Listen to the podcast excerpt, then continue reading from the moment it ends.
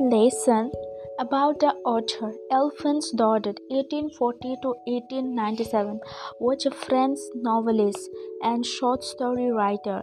The last lesson is set in the days of Franco-Prussian War (1870 to 1871), in which France was defeated by Prussia, led by Bismarck. Prussia then consisted of what now are the nations of Germany, Poland, and parts of Austria. In this story, the French districts of Alsace and Lorraine have passed into Prussian hands. Read the story to find out what effects this had on life at school. Notice this expression in the text infer their meaning from the context. In great of counted on thumb at the edges in unison, a great bustle reproach ourselves with. I started for school very late that morning and was in great dread of a scolding, especially because Mr. Hamel had said that he would question us on participles, and I did not know the first word about them. For a moment, I thought of running away and spending the day out of doors. It was so warm, so bright, the birds were chirping at the edge of the woods and in open field back of the swamp mill. The Prussian soldiers were drilling. It was all much more tempting than the rule for participles, but I had the strength to resist and hurried off to school. When I passed the town hall, there was a crowd in front of the bulletin board. For the last two years, all our bad news had come from there the lost battles, the draft, the orders of the commanding officers, and I thought to myself without stopping, what can be matter now?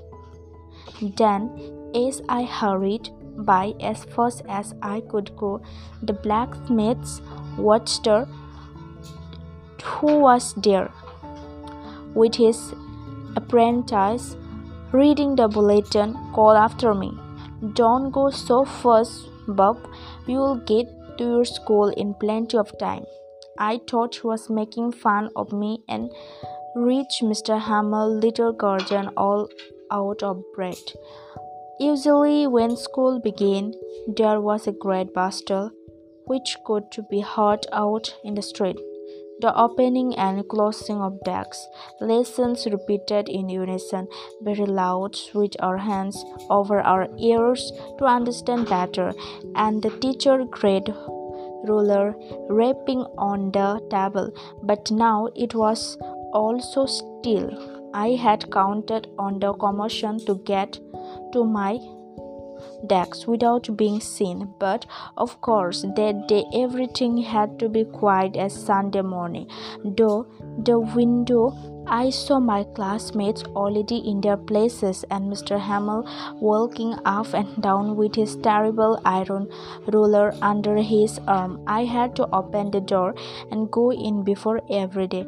You can imagine how I blushed and how frightened I was, but nothing happened. Mr. Hamel saw me and said very kindly, Go to your place quickly, little Franz. We were beginning without you.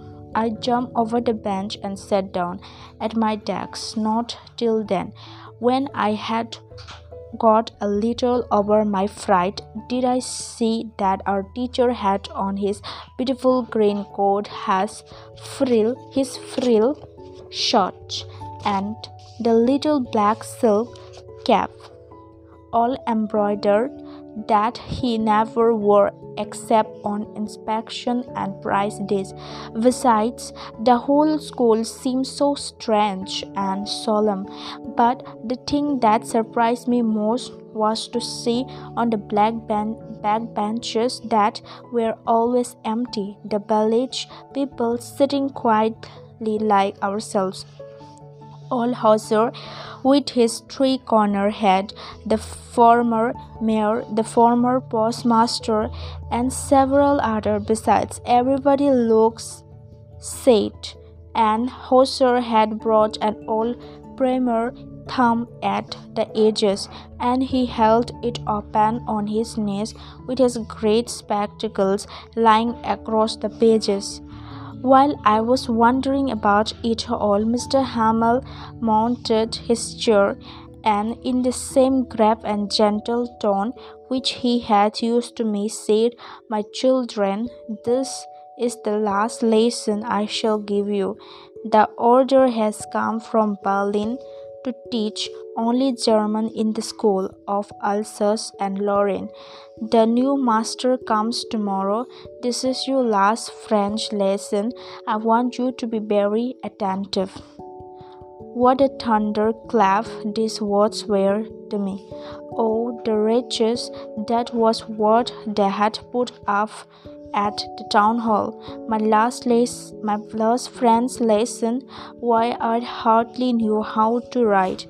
I should never learn any more. I must stop there. Then, oh, how sorry I was for not learning my lessons, for seeking birds' eggs or wings sliding on the shore. My books that had seemed such a nuisance a while ago, so heavy to carry, my grammars and my history of the saints were old friends now that I could not give up. And Mr. Hamel, too, the idea that he was going away, that I should never see him again, made me forget all about his ruler and how crank, cranky he was. Poor man, it was in honor of this last lesson that he had put on his fine Sunday clothes, and now I understood why the old men of the village were sitting there in the back of the room. It was because they were sorry, too, that they had not gone to school more. It was their way of thanking our master for his forty years of faithful service and of showing their respect for the country that was theirs no more. While I was thinking of all this, I heard my name called. It was my turn to recite.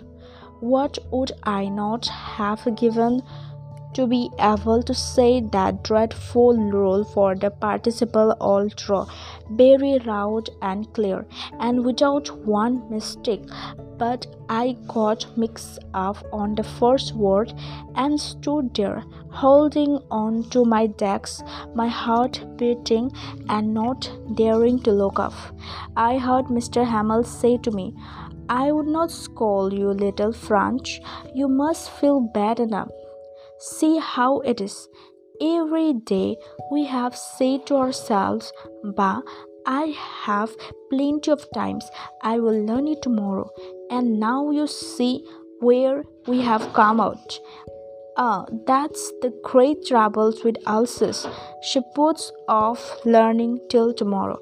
Now, those fellows out there will have the right to say to you, How is it you pretend to be Frenchman, and yet you can neither speak nor write your own language. But you are not the worst, poor little Franz. We have all a great deal to reproach ourselves with. Your parents were not anxious enough to have you learn. They prefer to put you to work on a farm or at the mills so as to have a little more money. And I, I have been to blame also. Have I not often sent you to water my flowers instead of learning your lesson? And when I wanted to go fishing, did I not just give you a holiday?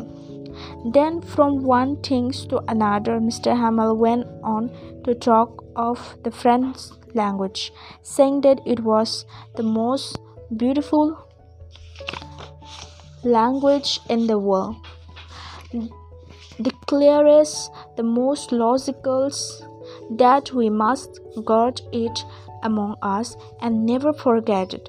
Because when a people are enslaved as long as they hold fast to their language it is as if they had the key to their prisons Then he opened a grammar and read us our lesson.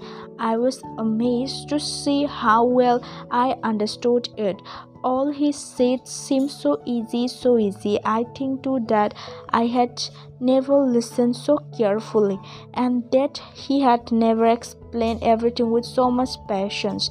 It seemed almost as if the poor man wanted to give us all he knew before going away and to put it all into our heads at one stroke. After the grammar, we had a lesson in writing. That Mr. Hamel had new copies for us, written in a beautiful round hand, French, Alsace, French, Alsace. They looked like little flags floating everywhere in the schoolroom, hung from the rod at the top of our desks. You ought to have seen how everyone set to work and how quiet it was. The only sound was scratching of the pens over the paper. Once some beetles flew in, but nobody paid any attention to them. Not even the little ones who work right on tracing their fish hooks as if that was French too. On the roof, the pigeons could very low, and I thought to myself, will they make them sing in German, even the peasants? Whenever I look up from my writing, I saw Mr. Hamels sitting motionless in his chairs and gazing first at one thing, then at another, as if he wanted to fix in his mind just how everything looked in that little schoolroom. Fancy for 40 years he had been there in the same place with his garden outside the windows and his class in front of him. Just like that, only the desks and benches have been worn smooth. The walnut trees in the garden were taller and the hop vine that he had planted himself twined about the windows to the roof. How it must have broken his heart to leave it all, poor man, to hear his sister moving about about in the room above, packing their trunks, for they must leave the country next day. But he had the courage to hear every lesson to the very verse. After the writing, we had a lesson in history, and then the babies chanted their baby bi bo bo down there at the back of the room. Old Hauser had put on his spectacles and, holding his primer in both hands, spelled the letters with them. You could see that he too was crying. His voice trembled with emotion, and it was so funny to hear him that we all wanted to laugh and cry. Ah, how well I remember it, the last lesson. All at once, the church clock struck twelve, then the Angelus. At the same moment, the trumpets of the Prussians returning from drill sounded under our windows. Mr. Hamel stood up very pale in his chair. I never saw him look so tall. My friend said he, I, I, but something choked him. Um, he could not go on. Then he turned to the blackboard took a piece of chalk and bearing on which all his might he wrote as large as he could Vive la French.